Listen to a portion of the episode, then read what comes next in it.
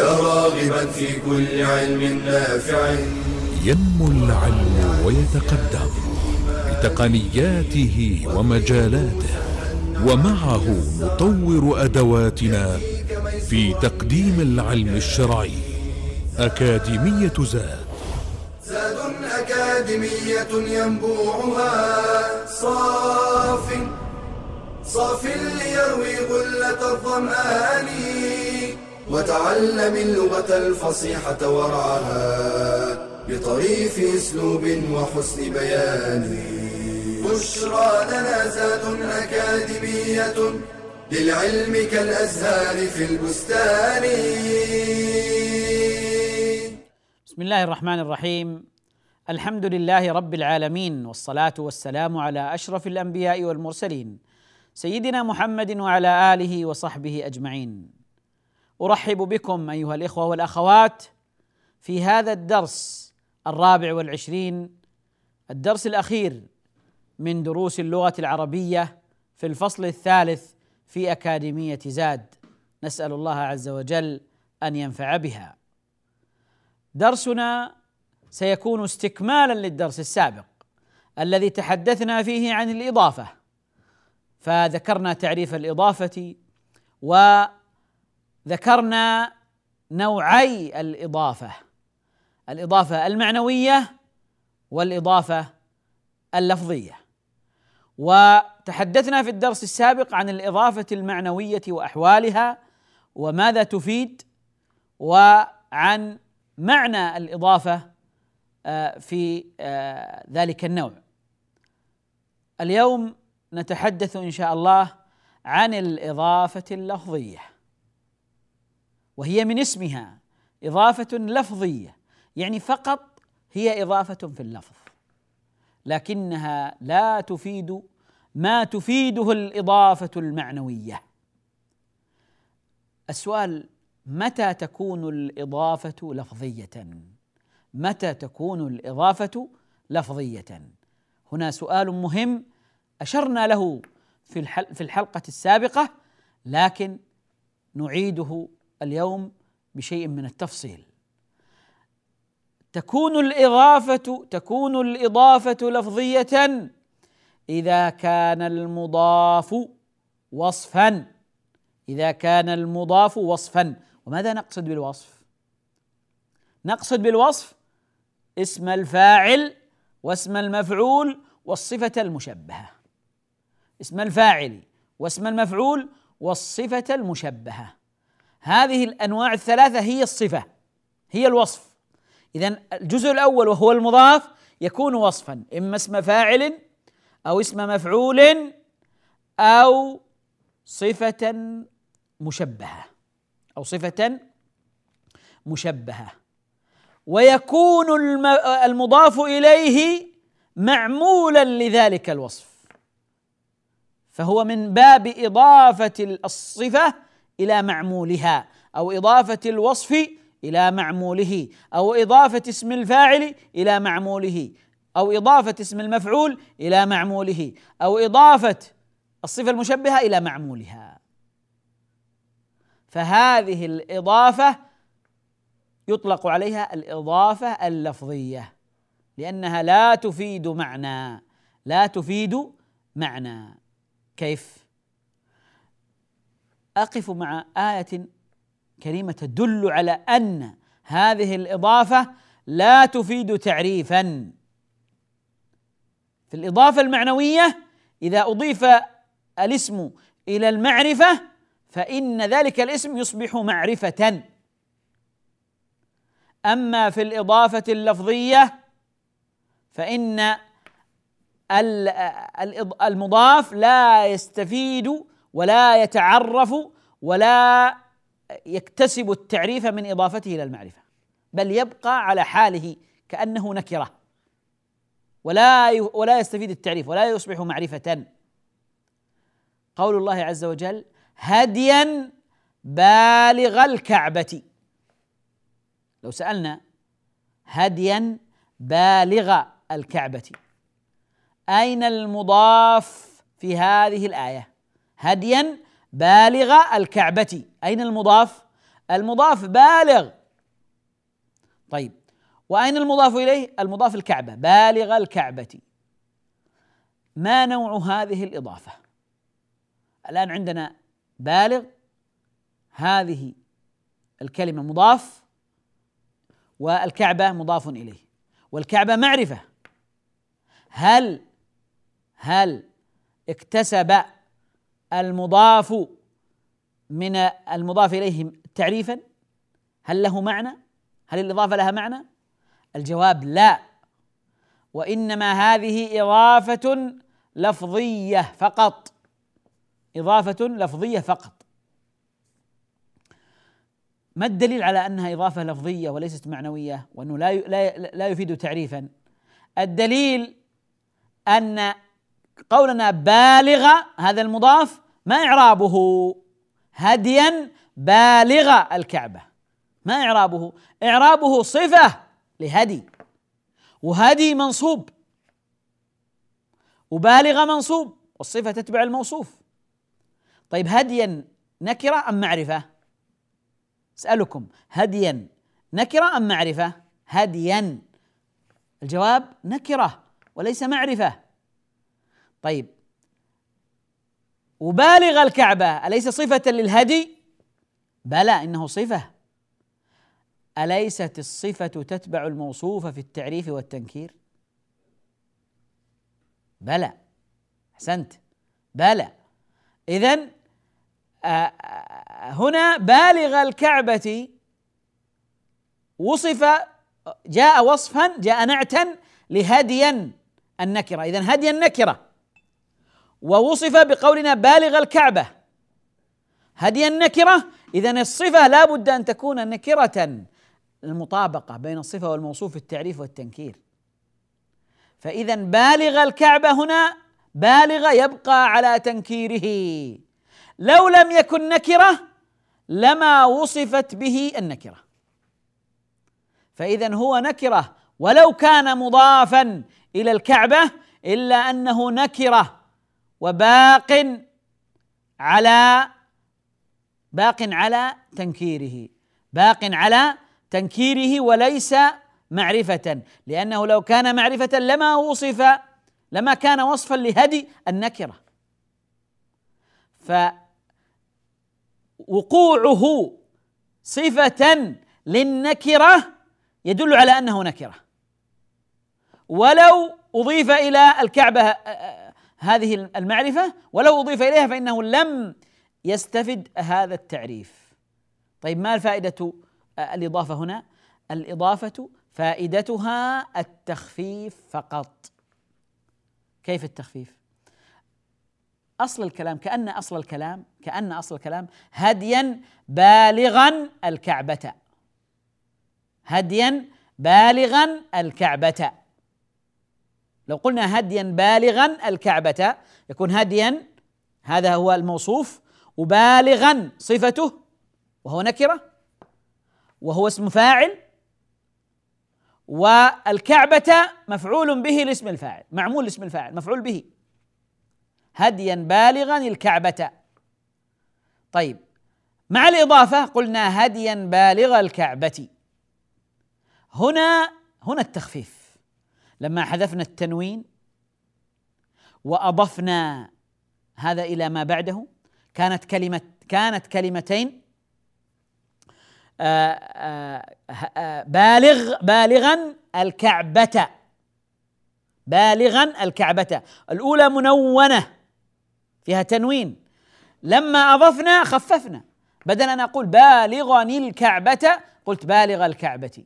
بالغ الكعبة.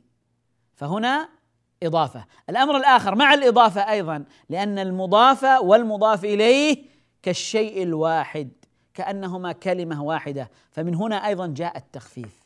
فمن هنا جاء التخفيف أيضا. اذا هنا فائدة الإضافة التخفيف فقط. التخفيف لا غير. وهذه هي الإضافة اللفظية لأن الفائدة فيها متعلقة باللفظ.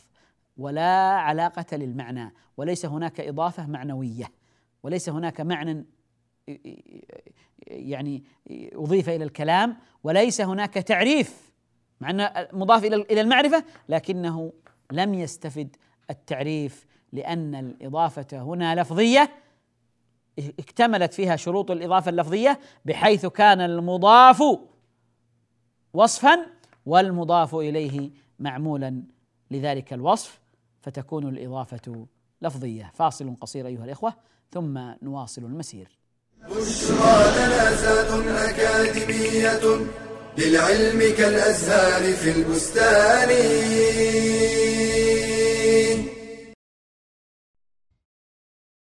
وظائف وأعمال شاشات وألعاب أشغال كثيرة مهمة وغير مهمة فكيف نطلب العلم في زحمة الانشغالات؟ أما الأشغال الباطلة والمحرمة كالأفلام والمسلسلات فيجب الإقلاع عنها فورا وبذلك يتوفر وقت طويل لطلب العلم والقناعة توفر الوقت المبذول في تحصيل النفقات الترفيهية فيمكن إغلاق المحل يوما في الأسبوع مثلا وتخصيصه لطلب العلم ويمكن التناوب مع زميل على طلب العلم فيحضر أحدكما حين يغيب الآخر. ثم تتبادلان المعلومات كما كان يفعل عمر بن الخطاب وجاره الأنصاري.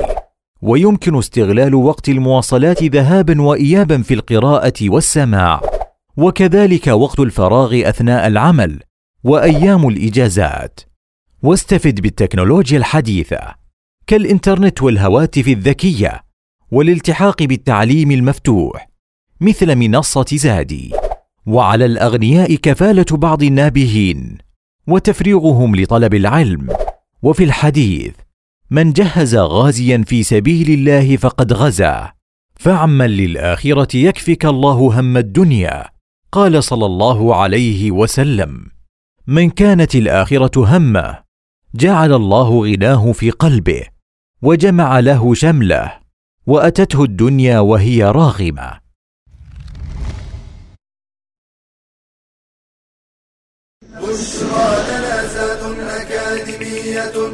للعلم كالأزهار في البستان.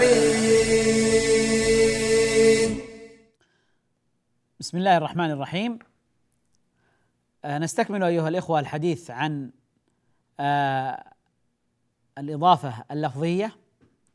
ووقفنا عند الآية الكريمة هديا بالغ الكعبة.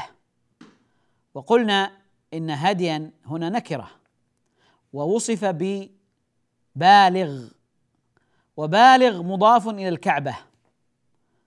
ومع أن المضاف إليه معرفة الكعبة معرفة فإن بالغ لما أضيف إلى الكعبة لم يستفد التعريف. لم يستفد التعريف. ولا ولم ولم تفد الإضافة معنى جديدا. فلا فرق بين أن أقول في المعنى هديا بالغا الكعبة وبين أن أقول هديا بالغ الكعبة. لا فرق في المعنى. طيب ما الفرق؟ الفرق هو في اللفظ. هو في اللفظ. فبدل أن أقول بالغا الكعبة بالتنوين أقول بالغ الكعبة. والمعنى واحد. يعني الإضافة لم تفد امرا جديدا ولم تفد معنى ولم تفد تعريفا. طيب قد يقول قائل الكعبة معرفة. الكعبة معرفة. كيف نقول لم تفد تعريفا؟ نقول الكعبة معرفة هي المضاف إليه لكن المضاف الكلام عن المضاف لما أضيف بالغ إلى الكعبة هل استفاد تعريفا؟ هل جاءنا معنى جديد؟ لما أضفناه؟ قبل الإضافة بالغا الكعبة. بالغا هديا بالغا الكعبة. فالكعبة هنا معمول لبالغ وبالغ اسم فاعل وهو وصف. فتحققت فيه شروط الإضافة اللفظية إنه المضاف وصف والمضاف إليه معمول لذلك الوصف. فهنا الإضافة لم تفيد التعريف ولا التخصيص. لا تفيد التعريف. وعليه فهنا الإضافة لفظية. الإضافة لفظية. حينما نقول الإضافة هنا لا تفيد التعريف يعني أن كلمة بالغ هذا المضاف لم ينتقل إلى التعريف بعد أن كان نكرة. بقي على النكارة. بقي على النكارة أنه نكرة. أما الكعبة فهو قبل الإضافة وبعد الإضافة هذا اللفظ قبل الإضافة وبعد الإضافة هو معرفة. الكعبة معرفة. لكن الكلام عن المضاف هل حينما نقلناه من قولنا بالغا الكعبة إلى قولنا بالغ الكعبة استفاد تعريفا؟ هل هناك معنى جديد؟ لا. فإذا ما الفائدة؟ الفائدة فقط هي التخفيف. هي التخفيف. حذف التنوين هذا تخفيف. أيضا الإضافة كونها إضافة هذه ينتقل اللفظ من كون أو الكلام من كون كلمة من كونها كلمتين منفصلتين إلى أن أصبحت كلمتين مركبتين كأنهما كالكلمة يعني كأنهما كلمة كلمة واحدة كلمة واحدة فهذا نوع من التخفيف نوع من التخفيف. قال الله عز وجل إن الله فالق الحب والنوى. سؤال أين الإضافة في هذه الآية؟ إن الله فالق الحب والنوى. الإضافة في قولنا فالق الحب فالق الحب. ما إعراب فالق؟ إن الله فالق. إعراب فالق ما هو؟ فالق إعرابه هذا اللفظ إعرابه خبر إن منصوب. مرفوع. خبر إن مرفوع. إن الله فالق. خبر إن مرفوع وخبر إن يكون مرفوعا. طيب وهو مضاف والحب مضاف إليه مجرور وعلامة جره الكسرة. إن الله فالق الحب. طيب ما نوع الإضافة هنا؟ ما نوع الإضافة هنا؟ أهي إضافة معنوية أم إضافة أم إضافة لفظية؟ ننظر. إذا كان المضاف وصفا يعني اسم فاعل أو اسم مفعول أو صفة مشبهة والمضاف إليه معمول فتكون الإضافة لفظية. طيب إن الله فالق أسألكم فالق هنا هذا المضاف وصف ولا ليس بوصف؟ الجواب وصف لأنه اسم فاعل. جاء على أزنة فاعل جاء على صيغة فاعل. فإذا تحقق الشرط الأول أن المضاف وصف. طيب المضاف إليه المضاف إليه الذي هو الحب هل هو معمول للمضاف لاسم الفاعل يعني أضيف اسم الفاعل إلى معموله الله فلق الحب. الله فالق الحب. إن الله فالق الحب. إذا الحب مفعول به. إذا الشرط الثاني تحقق. إذا ماذا تقول في هذا نوع هذه الإضافة؟ هذه إضافة لفظية. لا تفيد تعريفا ولا تخصيصا وإنما وإنما تفيد التخفيف في اللفظ فقط. فالقني الحب هذه ثقيلة. فالق الحب أخف. فالق الحب أخف. أما في المعنى فلا فرق بين أن أقول فالقني الحب وفالق الحب. فالمعنى لا يختلف. لكن الاختلاف هو في اللفظ. فلا شك أن فالق الحب أخف من قولنا فالقني الحب. أخف من قولنا فالقني الحب. فهذه الإضافة تفيد التخفيف فقط ولا تفيد أمرا معنويا. لا تفيد تعريفا ولا تفيد ولا ولا تفيد تخصيصا. ولا تفيد تخصيصا. طيب. اذا خلاصة الكلام. أن الإضافة اللفظية الإضافة اللفظية هي ما اجتمع فيها أمران أن يكون المضاف وصفا. وماذا نقصد بالوصف؟ اسم الفاعل واسم المفعول والصفة المشبهة. المضاف إليه الشرط الثاني المضاف إليه معمول لذلك المضاف معمول لذلك المضاف فهنا تحقق الشرط الثاني ونحن في الآية نجد أنه تحقق الشرط الثاني آه، والحب هو معمول لفالق وهو من إضافة اسم الفاعل إلى معموله. فهنا هذا النوع من الإضافة اللفظية التي تفيد تخفيفا فقط ولا تفيد تعريفا ولا تخصيصا. وكذلك من الآيات قول الله عز وجل ومخرج الميت من الحي إن الله فارق الحب والنوى يخرج الحي من الميت ومخرج الميت من الحي. مخرج الميت من الحي. أين الإضافة؟ مخرج الميت. طيب ما نوع الإضافة هنا؟ هي إضافة لفظية أم معنوية؟ الجواب نسأل نقول هل المضاف وصفا؟ هل المضاف وصف؟ الجواب نعم وصف. لأنه اسم فاعل. اسم فاعل من أخرج يخرج فهو مخرج. فهو مخرج اسم فاعل. الميت هو المعمول. إذا المضاف إليه معمول. فالمضاف إليه تحقق فيه الشرط الثاني وهو أن يكون معمولا للمضاف. يعني الله يخرج الميت.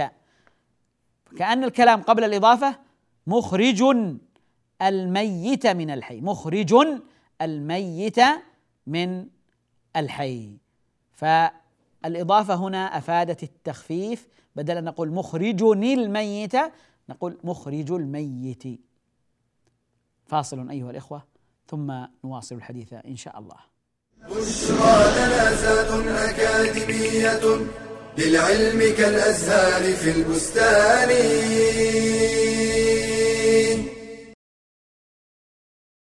القرآن الكريم هو أصل الأصول فمن علم أحكامه ووفق للعمل بها فاز بالفضيلة في دينه ودنياه ونورت في قلبه الحكمة وصار إماما في الدين.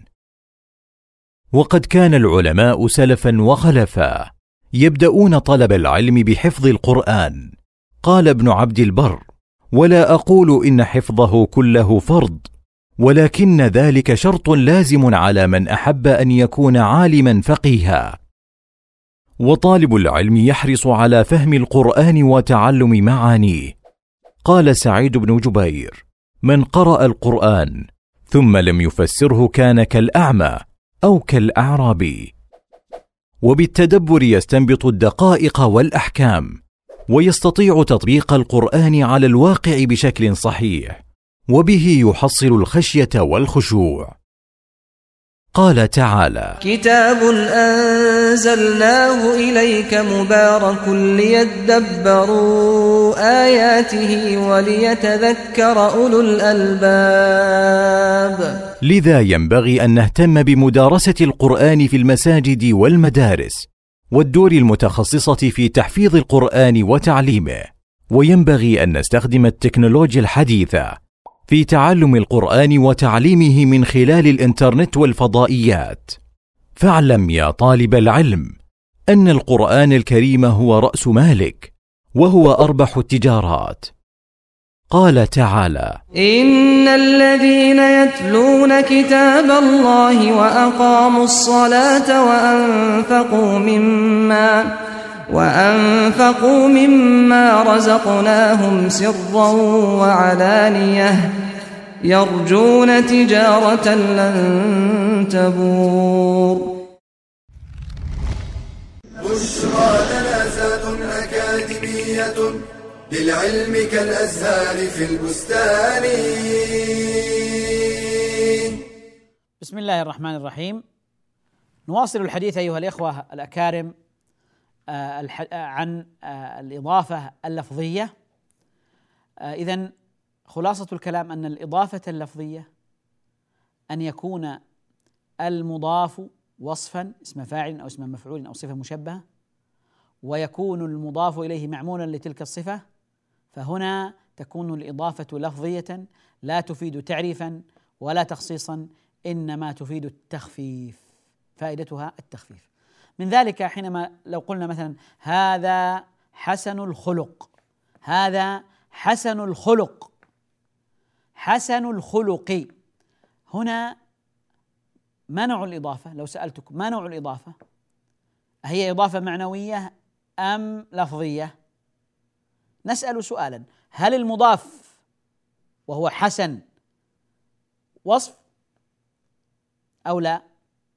هو وصف. لأنه صفة مشبهة صفة مشبهة. طيب. المضاف إليه معمول لتلك الصفة؟ الجواب نعم. كأننا يقول حسن خلقه حسن خلقه. فإذا هو فاعل. هذا من إضافة آه، الصفة إلى فاعلها. طيب. والفاعل أيضا يعد في هذا من هذا الباب معمول. طيب. إذا اجتمعت الشروط. إذا هذه الإضافة إضافة لفظية. هذا حسن خلقه حسن الخلق وهذا حسن الخلق. هما واحد. هذا حسن الخلق أو الخلق عفوا هذا حسن الخلق وهذا حسن الخلق. حسن هذا حسن خلقه وهذا حسن الخلق. فالإضافة هنا لم تفد التعريف ولا التخصيص وإنما الإضافة هنا لفظية تفيد التخفيف فقط. حذف التنوين. فإذا الفائدة هنا التخفيف. الفائدة التخفيف. وهكذا إذا كان المضاف وصفا اسم فاعل أو اسم مفعول أو صفة مشبهة وال آه، المضاف إليه معمولا فإن الإضافة هنا تكون لفظية تكون لفظية. طيب إذا السؤال الآن ما هي الفروق بين الإضافة اللفظية والإضافة المعنوية؟ الإضافة اللفظية تفيد التخفيف فقط أما الإضافة المعنوية فإنها تفيد التعريف أو التخصيص. إذا كان المضاف إليه معرفة أفادته التعريف. إذا كان المضاف إليه نكرة أفادته التخصيص. كذلك أيضا من الفروق بين الإضافة المعنوية والإضافة اللفظية أن الإضافة اللفظية يكون المضاف وصفا. والمضاف إليه معمول لتلك الصفة. أما الإضافة المعنوية فلا تكون كذلك. قد يكون المضاف وصفا ولكن المضاف إليه ليس معمولا. قد يكون المضاف ليس وصفا وإن كان المضاف إليه معمولا فهذا لا لا, لا يؤثر.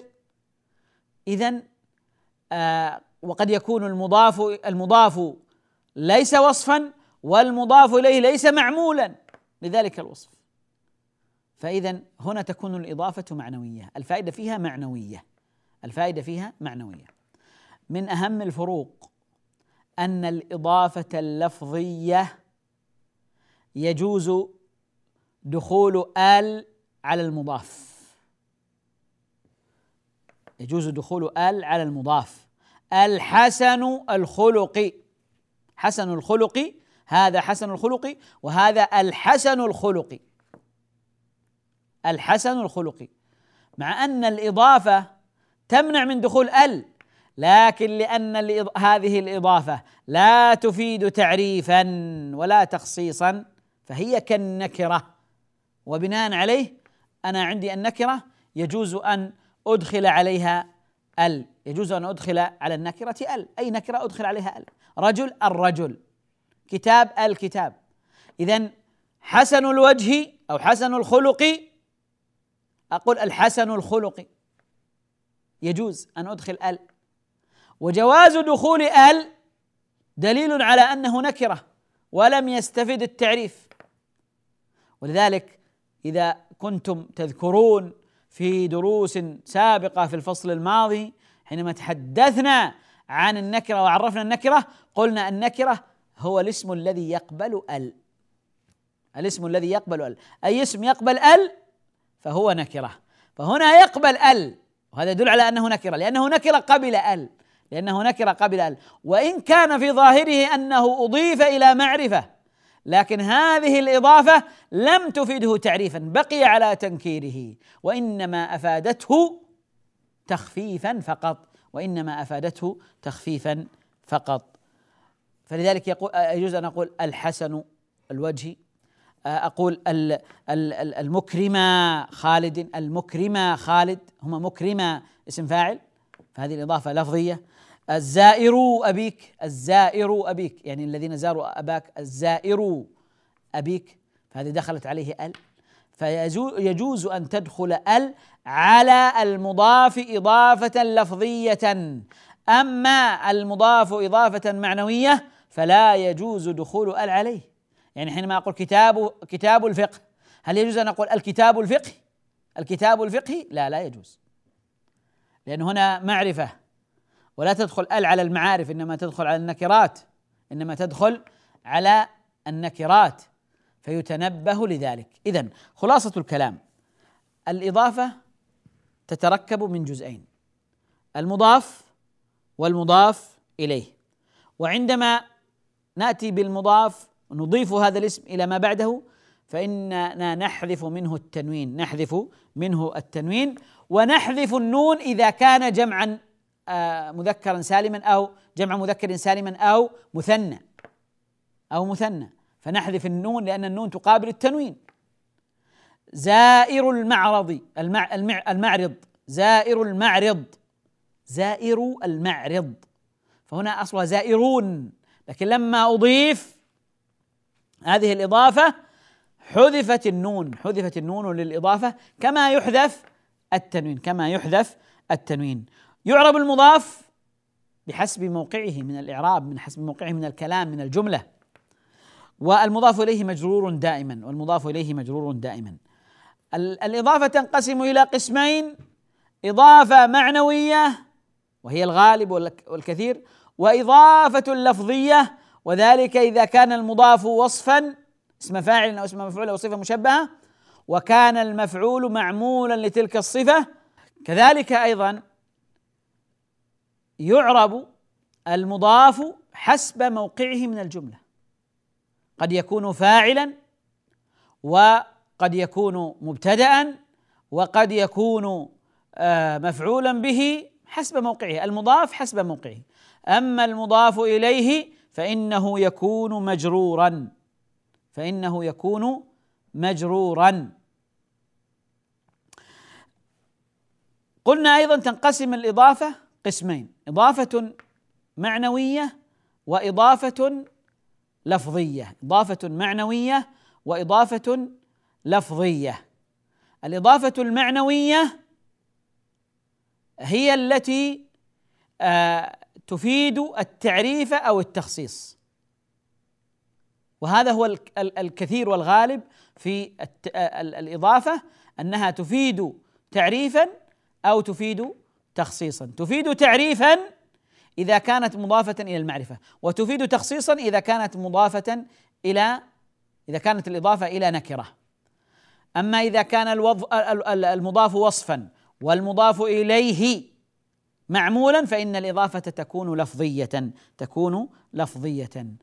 آه الإضافة اللفظية تفيد التخفيف فقط تفيد التخفيف فقط ويجوز أن تدخل ال على المضاف إضافة لفظية. هذا كل ما يتعلق أيها الإخوة بالأحكام الإضافة في هذا المقرر من هذا الدرس من دروس زاد دروس أكاديمية زاد. وبهذا الدرس وبنهاية هذا الدرس نكون قد أنهينا هذا المقرر وهذا الفصل آه، فيما يتعلق بمقرر اللغة العربية. فهذا هو ختام هذا الفصل. أسأل الله عز وجل أن ينفعنا بما قلنا وبما نقول وبما نسمع. وأسأله سبحانه وتعالى أن يوفق الجميع للعلم النافع والعمل الصالح ووصيتي لكم العناية بهذه اللغة الشريفة والعناية بأحكامها وتوظيفها وتوظيفها كتابة وتحدثا وقراءة وما أشبه ذلك من المهارات التي نوظف فيها هذه العلوم. أسأل الله عز وجل أن يوفقنا لما يحب ويرضى. وآخر دعوانا أن الحمد لله رب العالمين وصلى الله وسلم على نبينا محمد وعلى آله وصحبه أجمعين. يا راغبا في كل علم نافع متطلعا لزيادة الإيمان وتريد سهلا النوال ميسرا يأتيك ميسورا بأي مكان زاد زاد أكاديمية ينبوعها. صاف صاف ليروي غلة الظمآن وتعلم اللغة الفصيحة ورعاها بطريف أسلوب وحسن بيان. بشرى لنا زاد أكاديمية للعلم كالأزهار في البستان.